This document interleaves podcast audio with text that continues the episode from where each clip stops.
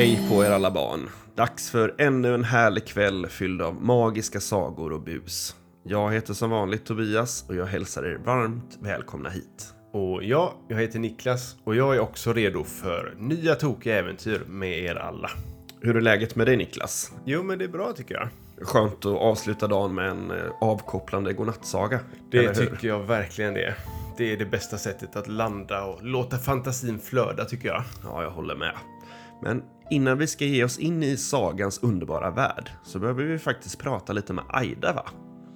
Aida, vad säger du? Är det något eh, viktigt du vill få sagt innan vi sätter igång idag? Hej gossar! Jo, jag tänkte påminna alla barn som lyssnar om att de kan skicka in sina egna galna och roliga önskemål till oss om vad de vill att kommande sagor ska handla om. Just ja. Kan inte du berätta lite Aida om hur barnen ska göra för att bidra med sina egna sagoidéer? Självklart! Alla barn som vill dela med sig av sin kreativitet kan gå in på vår hemsida magiskagodnattsagor.se. Där beskriver ni er superhäftiga saga i några meningar. Sedan tar jag och gänget hand om resten. Ja, eller så kan man också spela in sitt förslag som ett röstmeddelande på vår hemsida och skicka in det till oss. Då får vi ju höra era röster också och det tycker vi är jättekul. Precis. Så dela med er av era fantasifulla idéer och hjälp oss skapa magiska sagor. Vi älskar att få in era förslag. Ja, utan er så skulle vi faktiskt inte haft något att berätta alls. Så stort tack till alla som hjälper till och skickar in sagoidéer till oss. Sedan vill jag också passa på att nämna vår fina sagoklubb. Där kan man som medlem få extra mycket sagor på onsdagar och fredagar. Så för er som inte kan få nog, kolla in det alternativet på hemsidan. Ja, gör det alla vuxna. Tack för all info Aida. Då vet barnen hur de kan hjälpa till och få ännu fler sagor.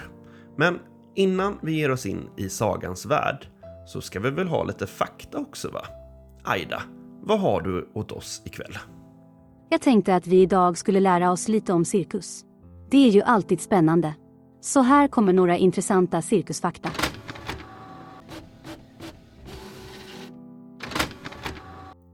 Tack så mycket Aida.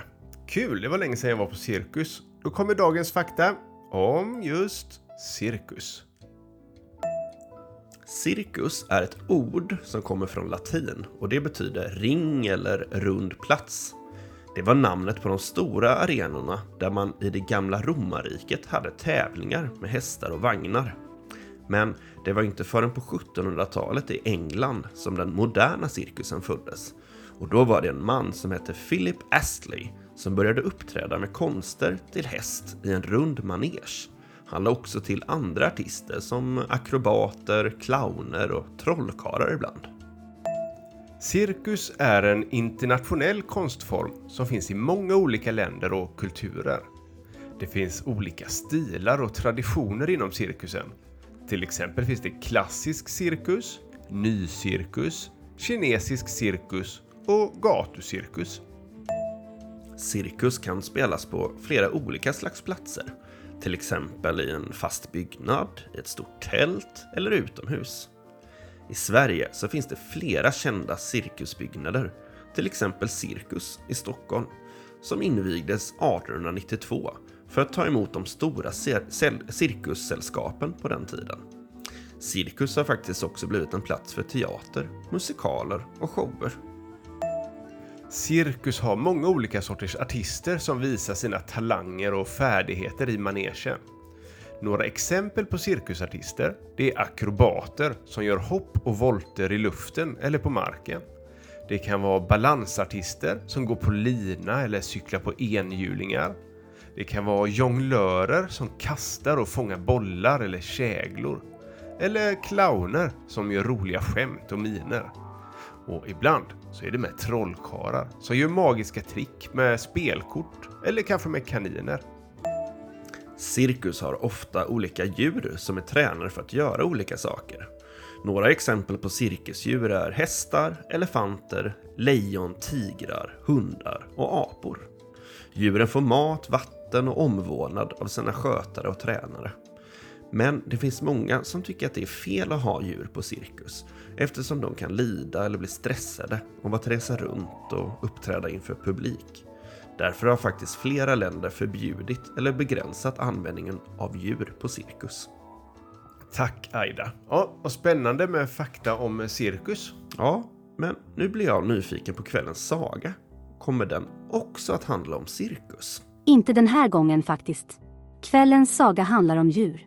Den är önskad av Livia, sex år från Söderhamn. Ska vi lyssna? Det tycker jag verkligen Aida. Ja, vi tar och spelar upp Livias bidrag. Hej, jag heter Livia. Min saga heter Paraden med djuren. Ja, vilken gullig önskning. Och vilken fin historia hon föreslog. Paraden med djuren. Spännande. Ja, Livia har också skrivit till oss att hon vill att sagan ska handla om att alla djur har en stor parad där de går runt och spelar olika instrument. Ja, det låter spännande det här. Då återstår bara för mig att skriva ihop den sagan åt er alla. Här kommer den.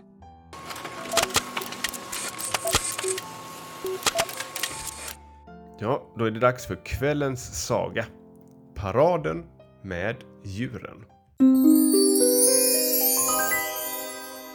I en tät grönskande skog där solstrålarna kikade nyfiket genom trädens kronor surrade det av förväntan. Skogens alla invånare väntade på den stora händelsen, djurparaden. Varje år så samlades de för att visa upp sina musikaliska talanger och varje djur hade sitt eget speciella instrument. Elefanten med sin djupa bas spelade på en stor trumma som ekade genom skogen. Musen med sina snabba fingrar spelade på en silverflöjt som lät som vinden. Och björnen med sin kraftfulla röst spelade på en cello som fick alla att stanna upp och lyssna. Och så fanns det många fler. Det fanns grodan med sin triangel, räven med sin gitarr och ugglan med sin klarinett. Men en morgon, bara några dagar före paraden, vaknade djuren upp till en överraskning. Deras instrument hade bytts ut under natten. Elefanten hittade den lilla flöjten bredvid sig medan musen stirrade förbryllat på den stora trumman. Björnen kliade sitt huvud när han såg den lilla triangeln och grodan kunde bara skratta när han såg den stora cellon. Först så var det kaos. Vem har tagit min trumma? ropade elefanten. Och vem har gett mig den här konstiga flöjten? sa musen som sprang runt i en cirkel, osäker på hur han skulle bära den tunga trumman. Björnen försökte att spela på triangeln, men ljudet var knappt hörbart.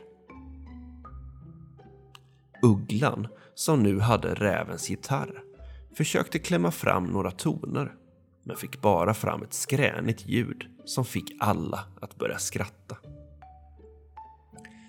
Efter mycket diskussion beslutade djuren att de skulle försöka lösa mysteriet. Men ingen visste vem som hade bytt instrumenten. Tiden började rinna ut. Paraden var snart här och de hade inget annat val. De var tvungna att lära sig spela på sina nya instrument. Det var inte lätt. Elefanten blåste och blåste i flöjten men det kom bara pipiga ljud.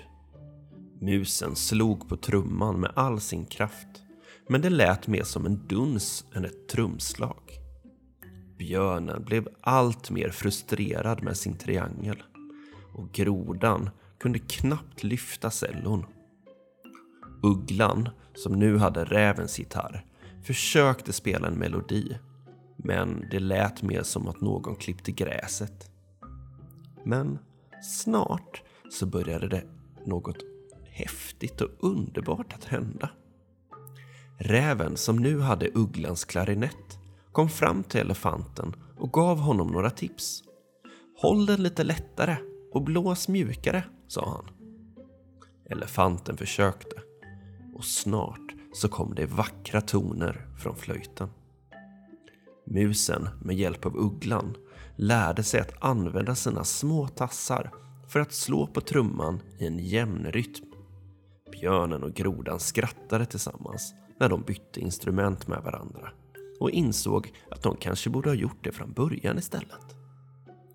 Ugglan, som efter mycket övning hade lärt sig till slut att spela en melodi på gitarren och fick alla att klappa händerna. Dagen för paraden kom och alla djur var supernervösa. Men när de började spela hände någonting magiskt. De nya melodierna skapade av de här oväntade instrumentbytena var annorlunda men också otroligt vackra. Publiken blev först förvånad men snart klappade de, stampade och sjöng med. Paraden blev en stor succé och när den var över så samlades alla djur för att fira.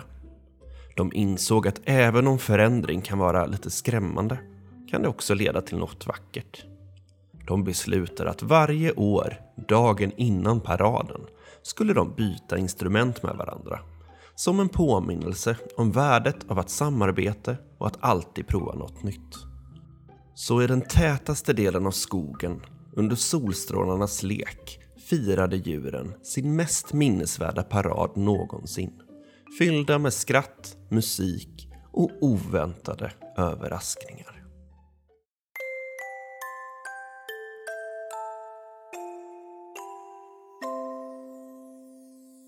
Wow, vilken bra saga. Perfekt för en måndagskväll tycker jag. Jag håller med. Tusen tack Livia för att du delade din kreativa och härliga historia med oss. Ja, den spred verkligen lycka ikväll. Och så kul med ett djurtema. Men innan vi säger godnatt till alla barn där ute vill jag avsluta med en liten cirkusrelaterad gåta passande till kvällens faktatema. Är ni redo? Ja, jag vet faktiskt inte Aida, men ja, kör på. Jag är röd och rund och studsar högt. Vad är jag? Röd och rund och studsar högt. Ja, det var lurigt Aida du. Ja, Har du någon gissning Niklas? Jag känner mig helt blank. Mm, ja, Kan det vara röd? En kanske en sån här kängurustuds, fast den är ju inte röd. Men kan det kanske vara... Kan det vara en röd studsboll kanske? Helt rätt. Det var en studsboll. Bra tänkt Niklas. En rolig liten gåta va? Ja, jag vet- inte Aida, men ja, tack för gåtan i alla fall. Eh, och tack Livia för sagan. Eh, och med det så är det dags för oss att säga godnatt till alla våra sagovänner. Vi hörs snart igen. Ja, sov gott alla barn. Tack för att ni lyssnade. Vi hörs igen med nya magiska äventyr.